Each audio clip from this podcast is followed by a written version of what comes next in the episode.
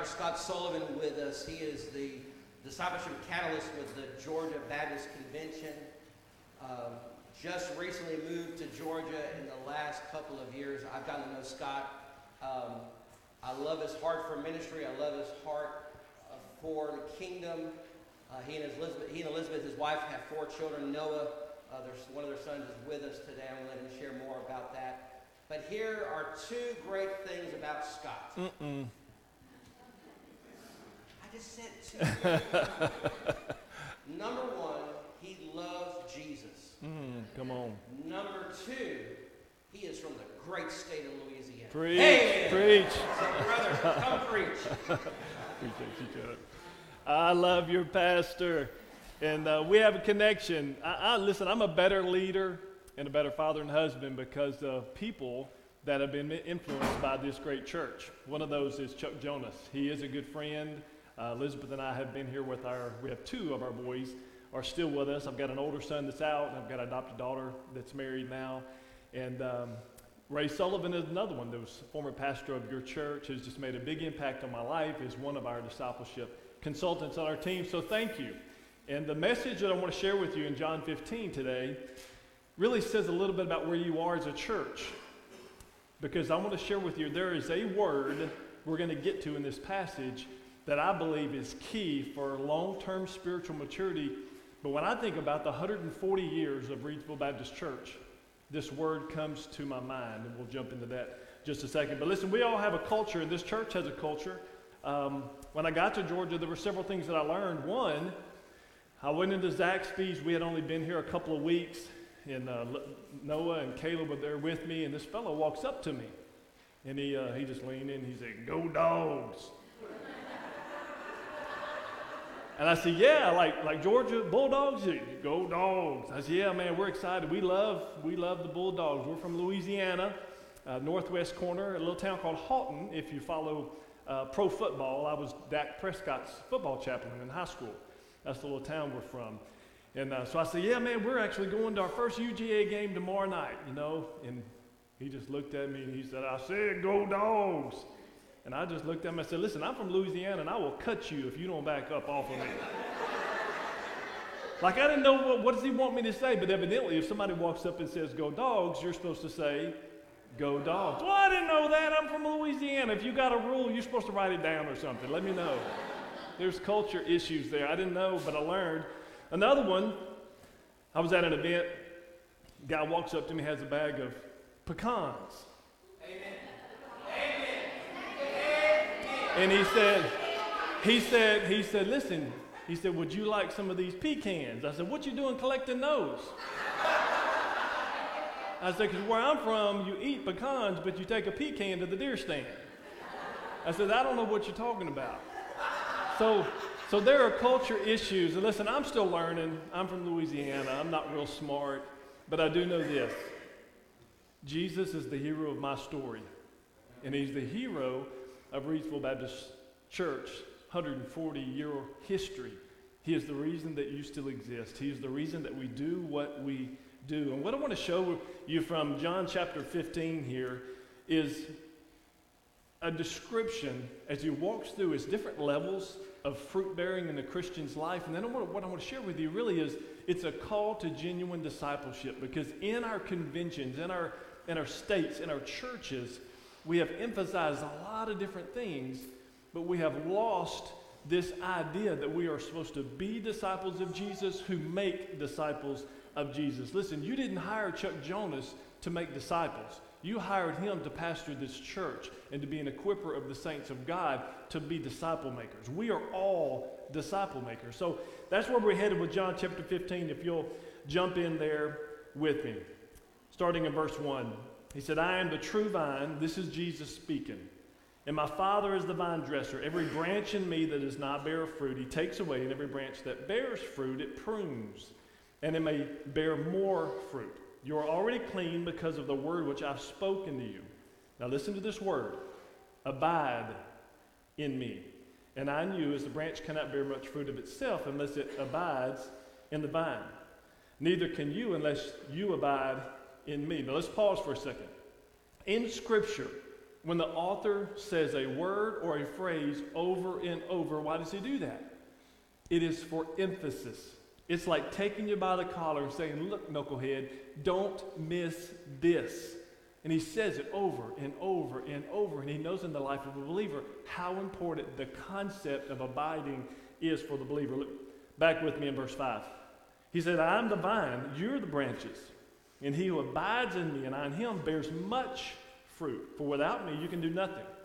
If anyone does not abide in me, he's cast out as a branch and is withered. Now listen, he's talking to believers here. In this passage, we talked about being cast out, let me be very clear with you. He's not talking to you and saying, listen, if you don't do what I say, then you're going to lose your salvation. That's not what this passage is teaching. This is a passage that's talking to us, and he says, let's, let's read it again. He said, And I in him it bears much fruit. Without me you can do nothing. If anyone does not abide in me, he's cast out as a branch and is withered, and they gather and they throw them in the fire and they're burned. But look at verse 7. If you abide in me and my word in you abides in you, you will ask what it desires and shall be done for you. This is my Father, by this he's glorified, that you bear much fruit, so that you will be my disciples. The point of this passage, as Jesus is speaking, is he's talking to believers. And he, he says, Listen, you've got to abide. Now, he talks through different levels of fruit bearing. So let's take these. The first one is no fruit. So it could be that it's a believer that has tried to unplug from the Lord. Have you ever tried to do that? Isn't it crazy in our life when things get difficult, anxiety builds, stressors are all around us, and then we tend to want to make these decisions where we pull away from the people who love us the most. Or maybe you make some poor decisions, and our parents, our spouse, our loved ones, we try to distance ourselves from the people that we need the most in the time that we need them the most. Well, this first layer is no fruit. This is one where they're either not plugged in the vine, maybe they don't even know the Lord. Let me say something very clear today. If you're in this place or if you're watching and you don't know Jesus as Savior, then you're not plugged in to the very thing that's going to provide the resource and the nourishment that you need to get through this life. I can't imagine anything worse than to have to nav- navigate the last few years of my life without the resource and the sustenance of the Lord Jesus Christ.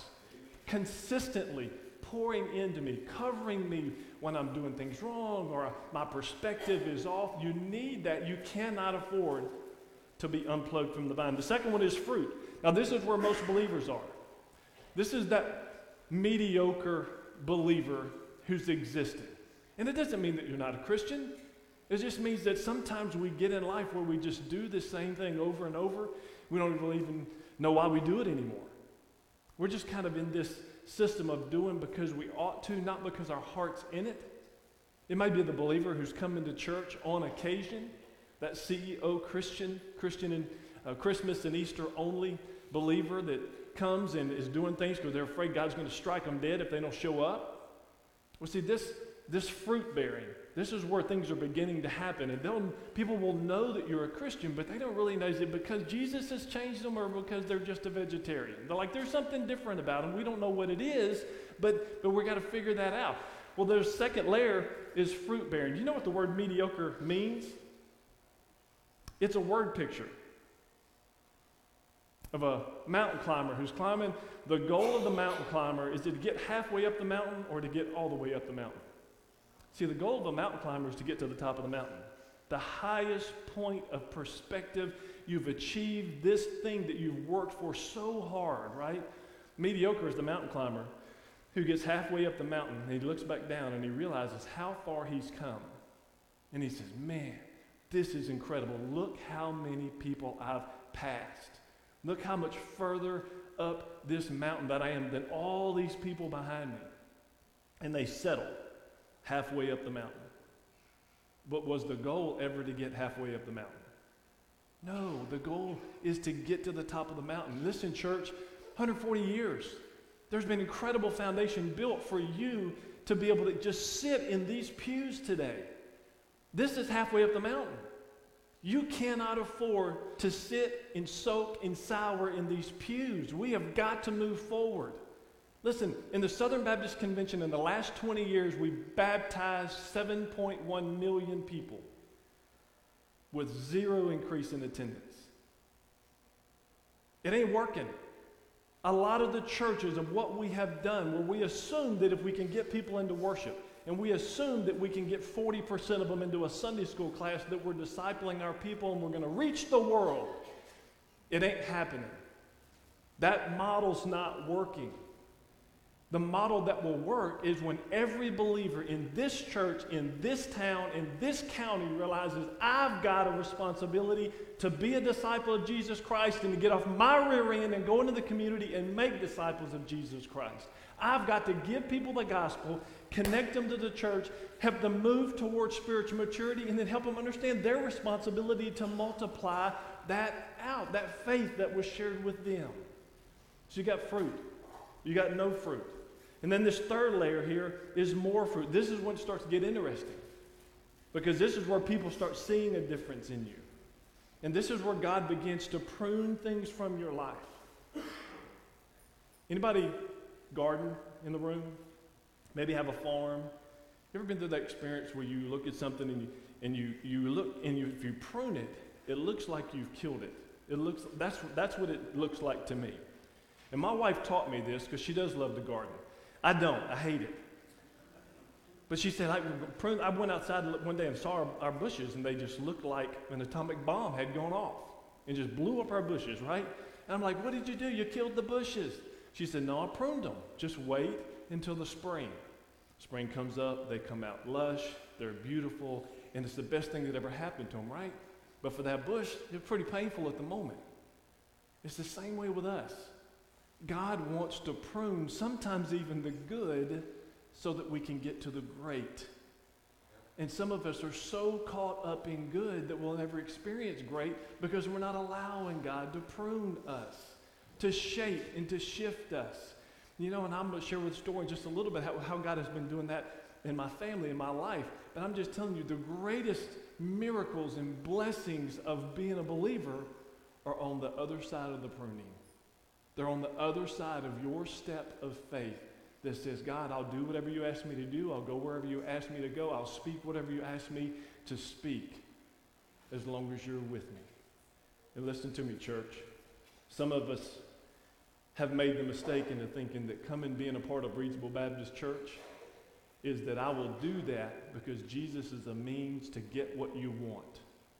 Listen closely. Jesus is not the conduit for you to get what you want. Jesus is the gift.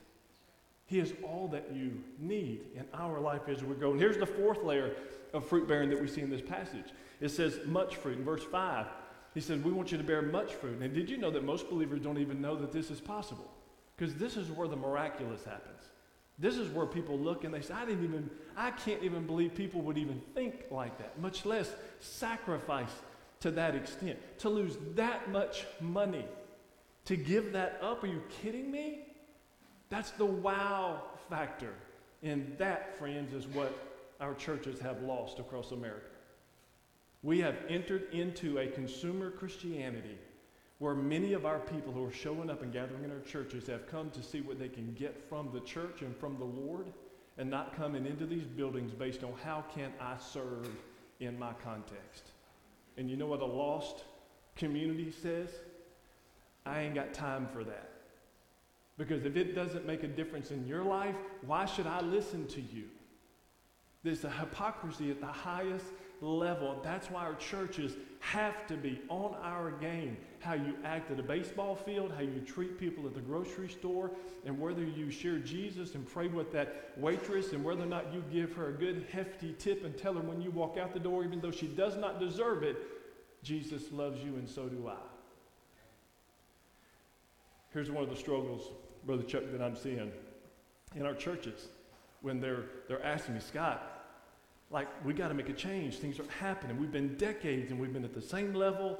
And in most of our communities, man, they, the community doesn't even know. We talked about this this morning. The community doesn't even know that we exist, right? You guys are out there and you're making an impact and you're letting the gospel be visible in your community events, and that's what it takes. The struggle is most people have forgotten why we even do what we do. They're doing stuff over and over to such an extent that, that they have forgotten the mission of the church, which is to make disciples. Let me see if I can illustrate this to you. Anybody have railroad experience? Anybody know what a railroad is? Praise the Lord. Three of you. So here's the, the United States standard rail gauge. Okay, that's the distance between the two iron tracks that the locomotive runs on. Okay, it's four feet eight and a half inches. Four feet eight and one half inches. You know where that came from? The English expatriates who came from England came to America and they helped us to build our railroad. They brought their jigs and their measurements and their tools, helped us build the railroad. Well, where'd they get it from? Well, they got it from the horse and buggies. They would build their buggies, and those wheels would be four feet, eight and a half inches. Why'd they build them that way? Because there were these concrete roads that the English were riding in, and they had these grooves that were four feet, eight and a half inches. Well, who built the road? The Romans, 2,000 years before. Why did the Romans build the road with a, a groove in it, four feet, eight and a half inches? Because it was for their, their chariots, and it would wheels would ride and they would give them stability and it would give them an edge when they were fighting. And those who didn't have their buggies built would be running. They would hit that and their buggies would shift and shake and break up, and the Romans would they were always looking for an edge, right? Where did the Romans get four feet, eight and a half inches? It's the average width of two horses' rear ends. So your United States Standard Rail Gauge is not based on some scientific method. It's based on the width of two horses' rear ends. look it up. Not right now. We're in a sermon. But I'm telling you, look it up. I'm, not, I'm telling you the truth. Take it one step further. Anybody ever been to Cape Canaveral? See the space shuttle launch? Did you know the original engineers desired that those rocket boosters would be larger than what they really were? But they had to be built off site and shipped by railway through an opening in a mountain that was just wider than four feet, eight and a half inches. So, the major design feature of the most sophisticated transportation system the world has ever known is based on the width of two war horses' rear ends. you understand what I'm saying? How we can continue to do the same thing over and over? And maybe the things that we're doing not even bad. But at some point, you got to assess is what I am doing making a difference? Is there, eh, do we want to settle for good or we want to look for great? Is God allowing us, is He leading us to make shifts as a community, as a church, so that we can not just be a church, but be a world impacting church that raises up disciples, teaches them what it means to abide in Christ, and then go change the world? You see, it's a different perspective. What I want to do with my the remainder of my time here is, is, is focus on this idea because there's a word in here and it uses it seven times. And he says that, that if you abide in me, and he says it over and over. The word abide is, is what I think about when I think of Reidsville Baptist Church as I was thinking and praying through this morning. The word literally means to remain or to stay. This church has remained, has stayed. You have continued to show up. You have continued to try to find ways to impact and push back the darkness in this community and to do things that would even have cultural, county, and nation and worldwide impact through what you're doing. When you give to the cooperative program, those do- dollars are filtered into missions endeavors all over this county and the state, the nation, and all over the world. That's because you guys have chosen to abide. And listen closely. There's never been a time in the life of the church, in my lifetime, when it's been more important to abide.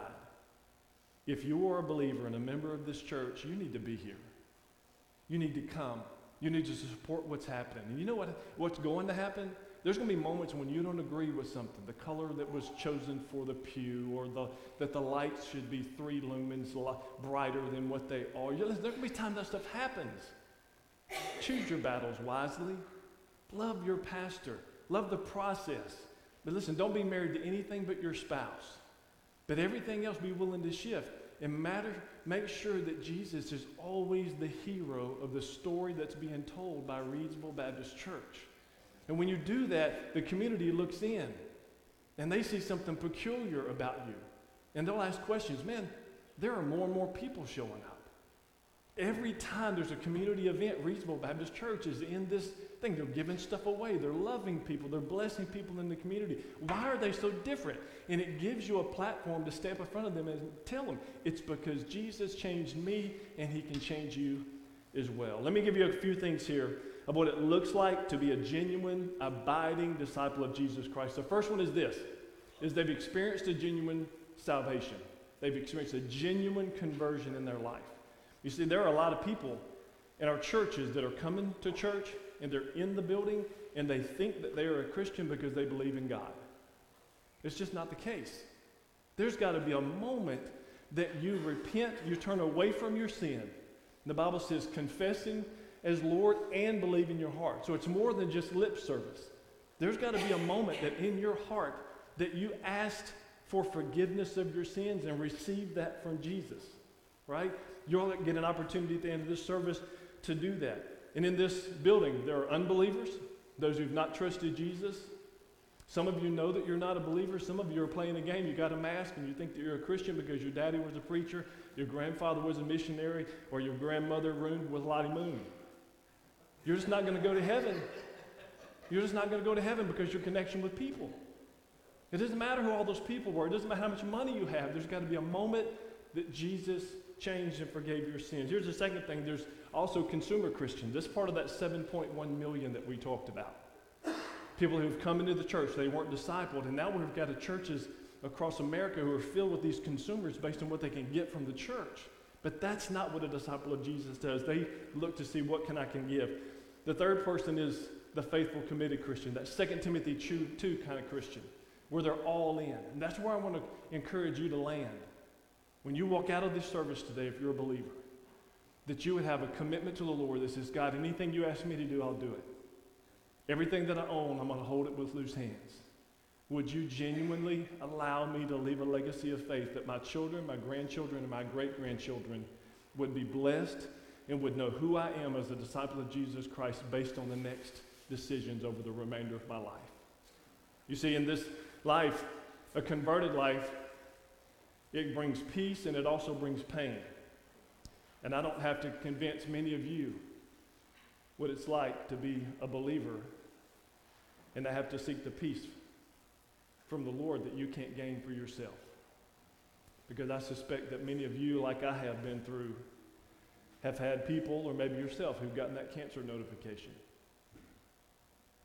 or that you lost that job, or that things have fallen apart, or that your child was injured in a car wreck, or that your baby that was born with the disease that's incurable. You see, a converted life gives us a peace that you can't get anywhere else. But this also brings pain because uh, many of you know that, that as you grow, sometimes it's painful. And God loves us too much to leave us where we are. It's like the army base staff I read about. General steps up in front of his guys and he wants to have these army games. And he said, Listen, sure, you know, obviously we're not going to use real bullets, so here's what we're going to do. Instead of a knife, you're going to say stab, stab. Instead of a gun, you're going to say bang, bang. Instead of a grenade, you're going to say lob, lob. We're going to play with integrity. If somebody gets you, you fall out, you're out of the game, go back to the barracks. Well, they're fired up. He says go. They scatter over hundreds of acres. This one soldier, he comes around the corner and he sees his opponent and he said, stab, stab. God just looked at him. He said, bang, bang. God just smiled. He said, lob, lob. God started laughing at him. Boy, that soldier was so upset. Boy, he threw his backpack down. He said, Listen, he told us this was a game of integrity. I said, Stab, stab, you did nothing. I said, Bang, bang, you did nothing. I said, Lob, lob, you just laughed. What's your problem? He said, Rumble, rumble, I'm a tank. I Here's the problem. You see, that's just the way the devil treats the world and our relationships. He's a liar and he's a cheat. He is going to change the rules and He's going to change the value tags in our lives for our children and for our spouses to make us think this is so important. And then when you, you go years and you go decades after this thing and you finally get it and you look at it and you say, this was not that important. It was a vapor. And I won and I got it. But it didn't make a difference in my life and now it's gone. And I've missed a whole decade or decades of my life for this. It has no value because that's what the enemy does to change things and to trick and to shift us. But when you abide into the church and you'll get into a group of believers and you're studying the scripture, you will learn. And God will shape, will shift and shape your heart to be close to Him. And you'll, you'll be able to hear even the slightest whisper, the slightest whisper that's coming from His voice to impact your heart and your life and your family. Well, that's that converted life. It brings peace. It also brings pain. Here we give you a second thing about this abiding disciple. It lives a surrendered life to the Holy Spirit. You see, it's an inward daily surrender. And when there's an inward daily surrender, it always leads to an outward daily serving or expression. You see, this commitment we make to Jesus, it can't be one of those things, oh, yeah, I committed to Jesus. Listen, that's a personal decision. Well, it is a personal decision in that no one else can make that for you. But it is not a personal decision in that it always stays to yourself. If Jesus has changed you, that must drip, flip over into the lives of other people. It has to. That is the only way. There is no plan B to give the gospel to the world.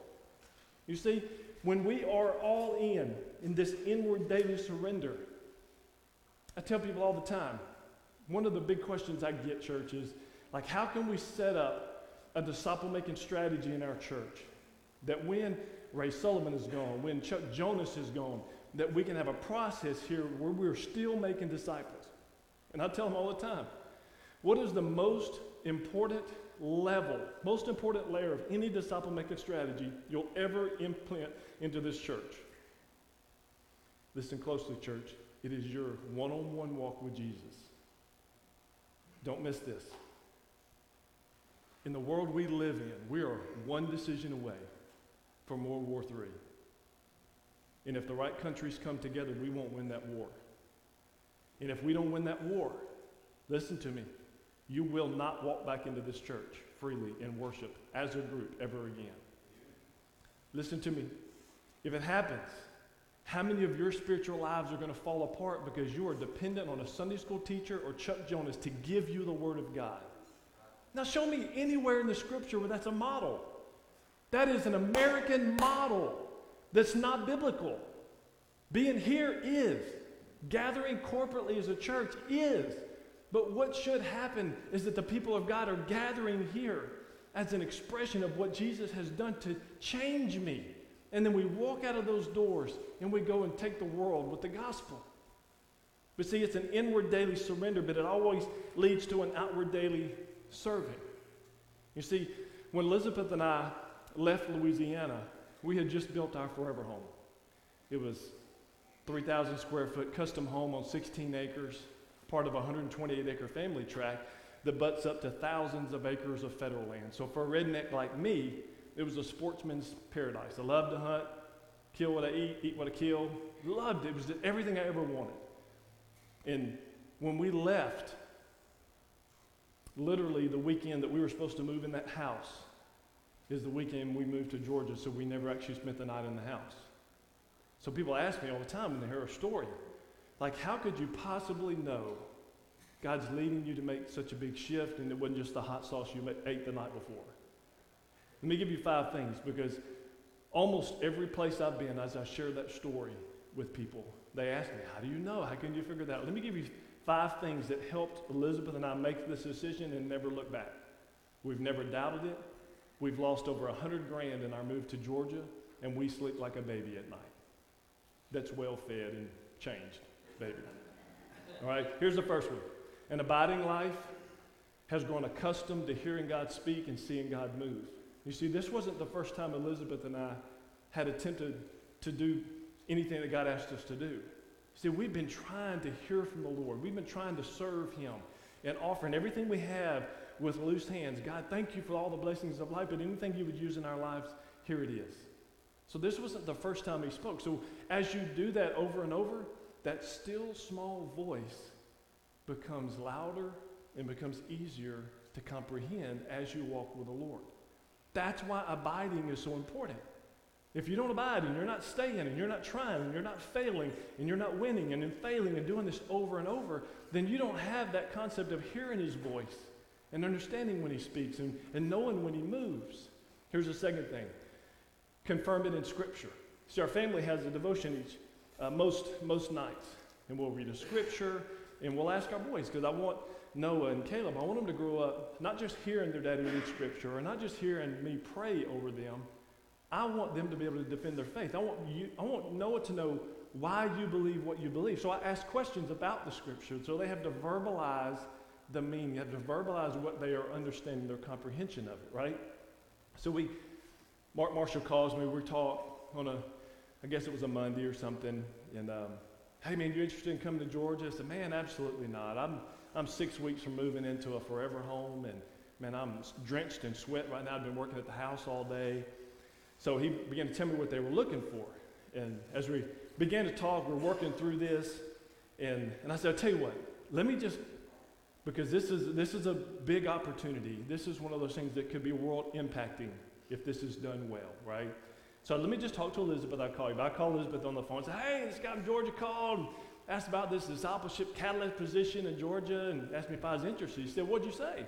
Well, I said, well, first I said no, and then I told him I'd pray about it. And you know what she did? She hung up on me, just flat hung up on me and she wasn't hearing anything of it. We were so tired and so put out. So I get home and we began to pray. You know what the devotional was that night? Abraham. About God calling him from a life that was comfortable and where he was winning and it was good and calling him out of that to something that was going from good to great. You know what the devotion the next night was? Abraham and Isaac, what are you willing to sacrifice to follow the Lord? Like, surely not. Like, this has got to be a coincidence. You know, we're working through the scripture, confirmed in the scripture. Let me give you a third thing seek godly wisdom. When you got big decisions in life, listen, let me just, we can't trust our own perspective and our own emotions to make decisions when we're making big decisions in life. You just can't. God has given you a godly pastor, He's given you a Sunday school teacher, godly people in the community, people that you look up to, that you can just, listen, they can't make the decision for you. But like when I went to my, my mentors and I shared with everything that was going on, this is what they said. Hey, we can't make the decision for you, but we can tell you this, that that process of looking over the last 30 years of your life, that process of that position does make sense. Now you got to make a, and then they put it back in my court that I had to make a decision and live with it. Here's the fourth thing see God's hand through markers in life. You see, when Mark called me, I had implemented a disciple making strategy in Haughton. And what was so interesting, as, and this really gets into the fourth and the fifth one, is prayer. I had prayed a prayer in 2012. I said, God, would you give me a disciple making strategy that works in Haughton, but would be transferable anywhere in the country? And as Mark began to talk, I said, Man, what do you want me to do? Why would I, why would I come to Georgia? What would the task be? He said, Man, I want you to help us become disciple making churches. I was like, You got to be kidding. The very prayer that I prayed in 2012, he literally puts it on a platter and says, This is the opportunity that I want you to come to Georgia and do. And of course, prayer being that thing that, that surrounds that. But see, you, can you see how it, it, ends, it ends up in, a, in an outward daily? It's an inward surrender, but it's an outward expression. And here's what's happening all across America right now. All across America, and perhaps across the globe. There are people just like you that are filtering into a, a, a worship gathering system, just like this, to listen to a, a preacher, to, to sing songs led by some type of worship leader or maybe a choir. And they've come in here, listen, to sniff what their pastor's been cooking all week long. Let me tell you what I mean. So, starting this afternoon or tomorrow, Chuck will begin to look through Scripture, and he's fashioning these sermons, and he's hearing from God, and he'll he'll apply that to himself first. And God, do I need to make some shifts before I, before I preach this sermon? And then he, he exegetes the scripture to make sure that he's preaching what the author meant when he wrote it, right? Not that I'm bringing my meaning into it. I'm figuring out what was the meaning when he wrote it because it can't meet what he didn't mean when he wrote it, okay? That's how we get cults and all the other craziness that we have in the world. So he works through all that and then he thinks through application. And how can I help, help this to apply to myself, to our people, and even make it interesting? And then he shows up on a Sunday morning and he's about to explode because he's been reading and studying and praying all week long. And the people come in to sniff what he's been cooking all week long. But here's my question When's the last time you got full sniffing a meal? It don't work. Your job is not to come sniff a meal. Your job is to feast on the Word of God every single day so that when you walk into this place, it's an overflow of what God's already been doing in your life. That's when the people in this community look and they say, I can't believe what's happening at Reidsville Baptist Church. Did you hear the stories? This guy was cheating, he was a drunk. That lady was crazy. These kids were out of control. They came to Jesus like, how did this change happen? That's the much fruit bearing phase of life. But it doesn't happen if you show up in this place expecting Chuck Jonas to do a dog and pony show to keep you interested. And if he's not telling a cute story to make you laugh, you think he's off that day. This ought to be an explosion of power of what God's been doing all week long when you walk into this place. There ought to be cracks in the rafters because of how loud and the expressions of worship. He should have to settle you down because of the amens and you go, Pastor, as he's preaching from this pulpit. The excitement and the power should be so obvious. Well, here's the third thing an abiding disciple of Jesus pursues an uncommon commitment. You see, I call it third, third mile Christianity. You know, Scripture talks about going the second mile. But what if in your church you went the third mile? What if you attempted those things that were so crazy that the people around you say, man, that's not, why would that, what? Why would they do that? That you love them not second mile, but you love them third mile. What if, what if it made a difference in, in your professional life, but also your personal life? What if in this place you had a plan and you knew that being in this worship assembly as a group was part of it, and being in a Sunday school class was part of it. And then reaching out to the community was part of it. Life change stories would begin to happen. I could tell you what would go on. It would change you professionally, it would change you personally. For some of you, God would begin to move you as a, as a business professional or, or, a, or a home uh, parent, would begin to move you to change the way you think. Like everything that you do in business, what if it was centered around the fact that how can I reach people with the gospel? What if that was your driving force and not the economic bottom line? And you got to have both. And God will bless and honor that. Listen, I grew up in a dad that for three years we lost just about everything as he started his, a business. But he felt like God was leading him to do it and he was going to honor the Lord with it. We call it the beanie weenie in the refrigerator days because there wasn't much to eat when I was in high school. And after three days, three years, his accountant came to him and said, Mr. Sullivan, you don't have any money left. If you don't make money in the next six months, you've got to get to go do something else. That next year, he made $27,000. And he ended up having that business for over 30 years. And the, year, the month I moved here, he sold that business. And when he sold it, he had 27 people working for him with accounts and fingers all over the world. And I cannot tell you how many times I remember my dad when I was working with him in college, and I'd be sandblasting and painting these valves and instruments, and I'd walk into his office, and he'd be talking through an interpreter, guy in Saudi Arabia, or he'd be talking to a guy up in Maine, and he would say, Can I just tell you what God taught me in my Sunday school class yesterday? Now, listen, the oil and gas field, if y'all don't know a lot about that, there ain't a lot of Christians in that field.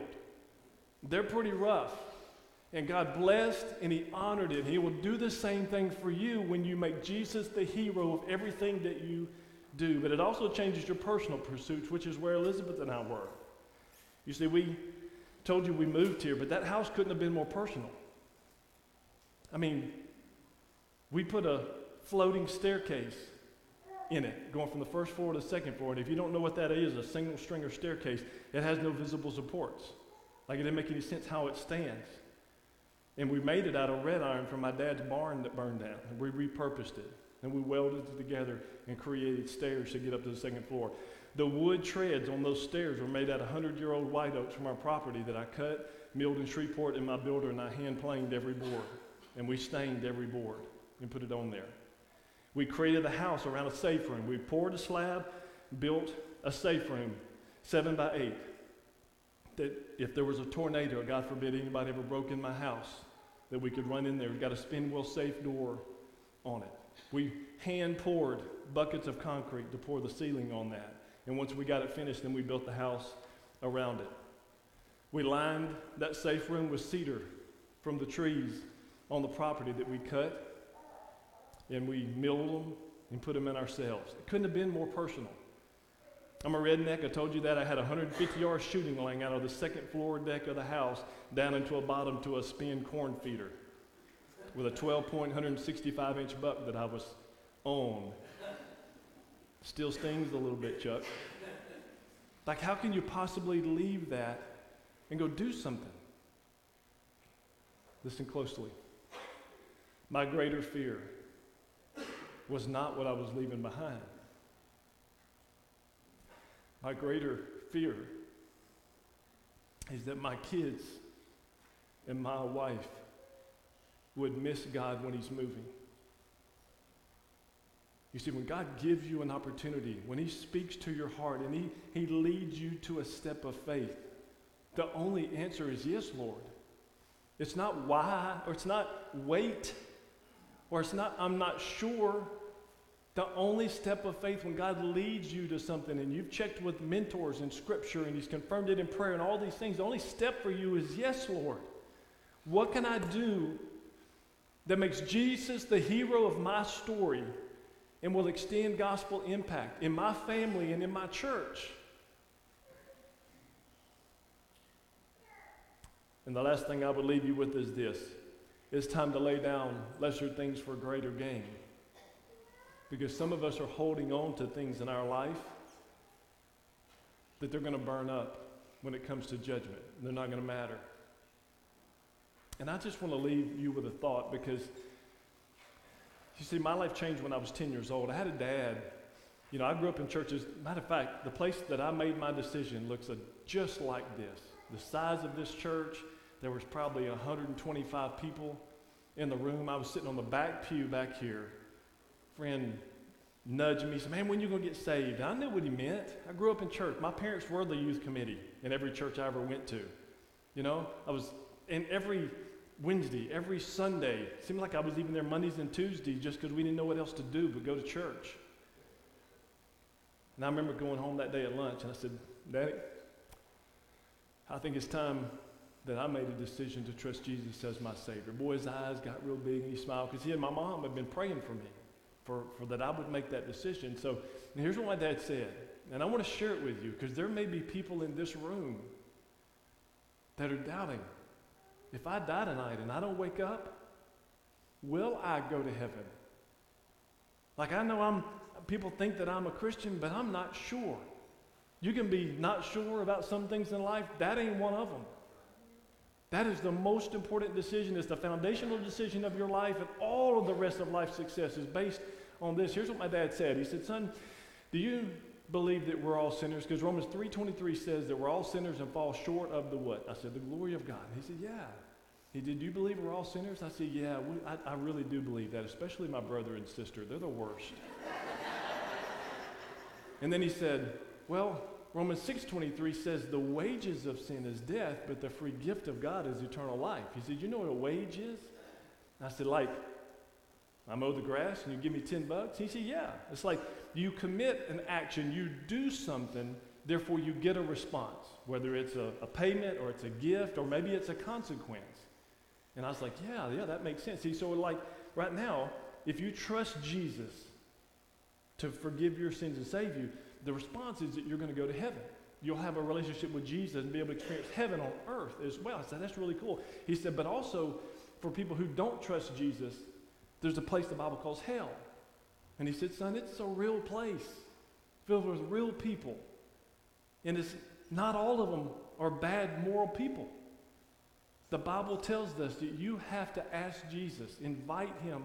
You have to repent of your sin, which means to turn from your sin and ask Jesus to forgive it, to wash it away. I said, man, that, I said, I'm in. I'm in on that. He said, but it's not just the, the wages of sin. He said, the free gift of God is eternal life. That's the good part. I said, I'm in for that. He said, imagine this. He said, imagine Christmas morning. So I had an older brother and a younger sister. So I've got middle child syndrome. So we, he said, imagine Christmas morning, you walk in, and there's three gifts for each of you under the Christmas tree. He said, What would be the coolest gift that you could ever imagine receiving? I didn't have to pray about it. It was a mini bike with big mud tires. I said, That's what I want a mini bike with big mud tires. He said, Well, you're never going to get that. But let's assume for this illustration that you get it for Sunday morning.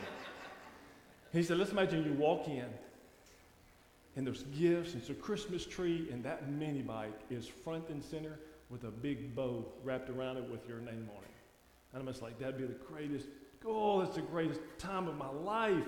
He said, How ridiculous would it be for the gift to be there? It's got your name, the price has been paid, it's offered to you. How stupid would it be to walk out and not receive it? And I said, That's the craziest thing I ever heard. Why would I do that? He said, Son, that's what you've done with the gift of salvation your whole life. You see, you can't earn the salvation of God. You can't earn the forgiveness of God, but you do have to receive it. Man, I'm just telling you, my little 10 year old mind just exploded. Like that was the moment. Like that makes a ton of sense. And I said, Dad, I'm in. I, I, want to receive Jesus. And he said, Well, here's what the Bible says Romans 10, it says, If you confess with your mouth Jesus is Lord and believe in your heart. He said, So it's more than just the lip service. He said, There's got to, because for the Greeks, when they said to do something in your heart, that was the deepest place a commitment could be made that's lived out in your life. So he said, Are you willing to not just confess it with your mouth, but in that deepest part of your soul, you're really willing to make a commitment, repent of your sin, let Jesus forgive it, and live your life, the rest of your life for Him? And I said, Yes.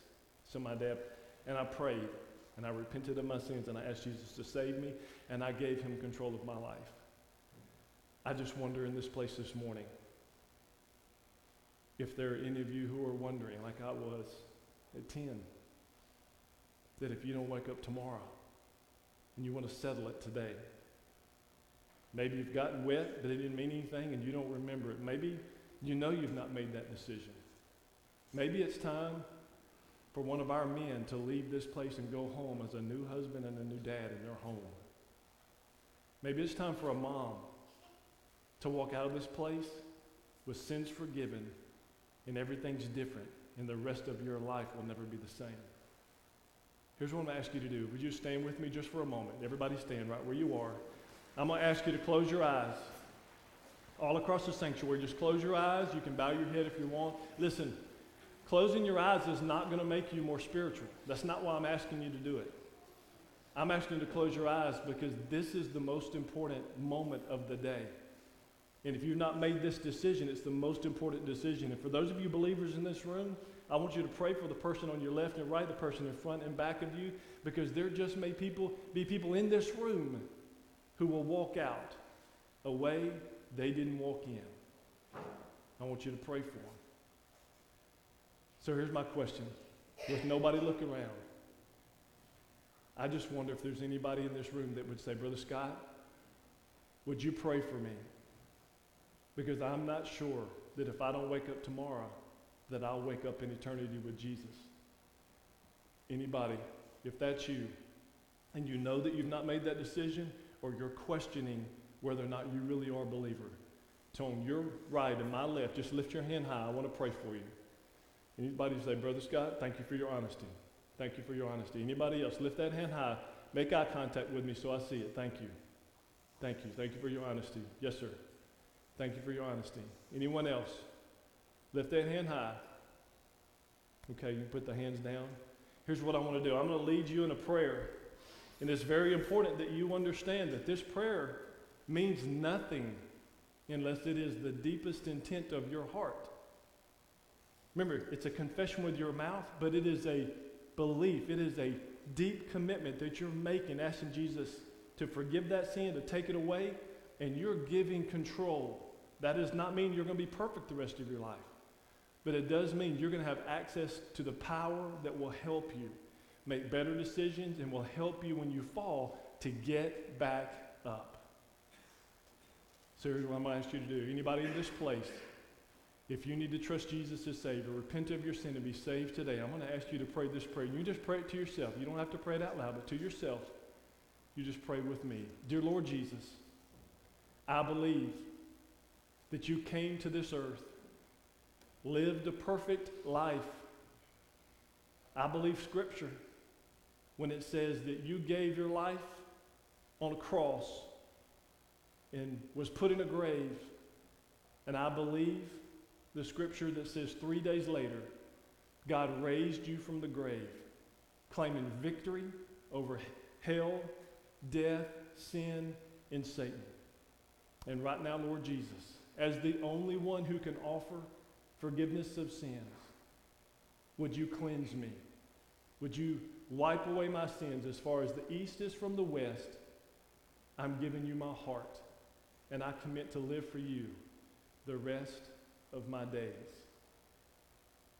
Now, listen to me, church. Nobody looking around. If you prayed that prayer with me this morning and you meant it, I'm, talk- I'm not talking about playing games, but if you prayed that prayer and you meant the prayer that you prayed and you just received the forgiveness of God, I want you to lift your hand high. Lift that hand high, make eye contact. Thank you, sir. Thank you, ma'am. Anyone else? Lift the hand high. Thank you. You can put it down. Anyone else? Thank you, sir. Thank you, ma'am. Anyone else? Thank you, sir. So here's what I'm going to do I'm going to close in prayer. We're going to have a time of invitation. Brother Chuck's going to be up here at the front. And I want to invite you to come. You have two options, okay?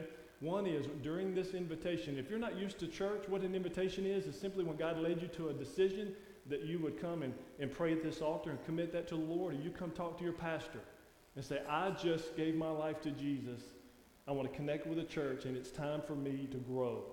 He needs to know about it. Listen, maybe you, you have some emotional uh, makeup to where you can't walk down in front of everybody. Listen, it does not make your decision any less important. I want you to come after the service. Grab Pastor Chuck and tell him about your decision so that it can be followed up, all right? Let me be very clear. If you trusted Jesus today, come tell Chuck, either at this invitation or after the service. For the rest of us believers in this room, everybody look up. I'm going to pray. And I'm going to ask the Lord to continue to move in this place. And whatever decision God's leading you to make, listen, make it public. If maybe you've got a prodigal in your home that you're not willing to give up, come to this altar and pray for them. If you've been visiting this church and, and you know, you know what? It's time for me to join this church and get in the battle, get in the fight, and reach this county for the Lord through Reidsville Baptist Church, come down here and talk to Chuck. But whatever that decision is, you come and don't delay. Let's pray. Father, we love you. Thank you for the privilege of being here in this morning, this sweet church. Holy Spirit, there have been hands all over this room have said that they've given their life to you. Father, this morning, we make you the hero of the story. And for those who have repented and asked forgiveness of sin, Lord, may they come and tell Pastor Chuck about that decision either during this invitation or afterwards. But Holy Spirit, give us all the courage to make the decisions you're leading us to make right now. In Jesus' name.